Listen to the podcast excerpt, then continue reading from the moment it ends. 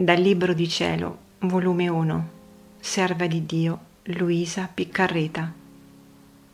Capitolo 30 Nostro Signore si tolse la corona, si avvicinò a me e mi domandò se l'accettavo. Pochi giorni dopo, del detto di sopra, mi sentii un'altra volta perdere i sensi Ricordo che in principio, ogni qualvolta mi sentivo venire in tale stato, credevo di dover lasciare la vita.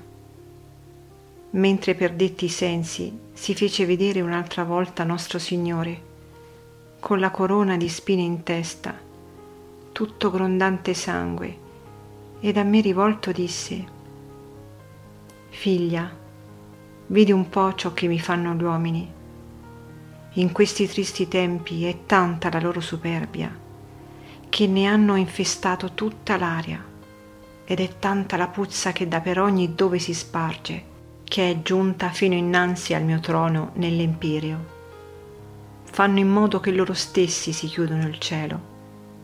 I miseri non hanno occhi per conoscere la verità, perché offuscati dal peccato della superbia, col seguito degli altri vizi che portano con sé Deh, dammi un sollievo a tanti acerbi spasimi ed una riparazione a tanti torti che mi si fanno.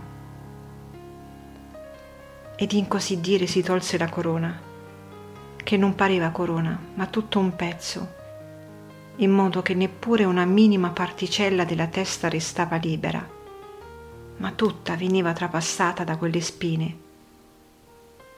Mentre si tolse la corona, si avvicinò a me e mi domandò se l'accettavo. Io mi sentivo tanto annichilita, provavo tali pene delle offese che si fanno, che mi sentivo spezzare il cuore.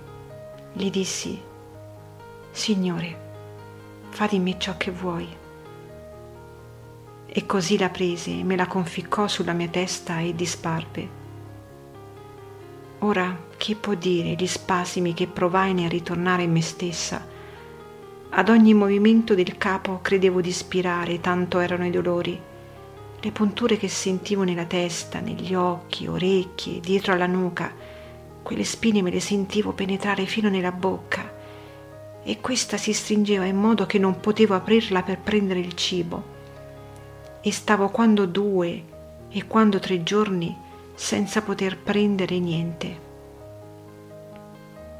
Quando si mitigavano in qualche modo, mi sentivo una mano sensibile che mi premeva il capo e mi rinnovava le pene, e delle volte erano tanti gli spasimi che per il dolore perdevo i sensi. Da principio questo succedeva certi giorni sì, certi no.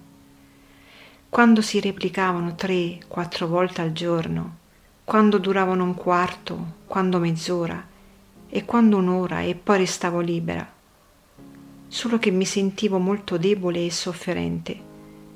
A misura che in quello stato d'assopimento mi erano state comunicate le pene, così restavo più o meno sofferente. Ricordo ancora che siccome certe volte per le sofferenze della testa, come ho detto di sopra, non potevo aprire la bocca per prendere il cibo. E siccome la famiglia sapeva che non ci avevo tanta voglia di stare in campagna, quindi quando vedevano che non mangiavo, me l'attribuivano a capriccio e naturalmente si irritavano, si inquietavano e mi motteggiavano. La natura voleva risentirsi di questo, perché vedevo che non era vero ciò che loro dicevano ma il Signore non voleva questo risentimento. Ed ecco come successe.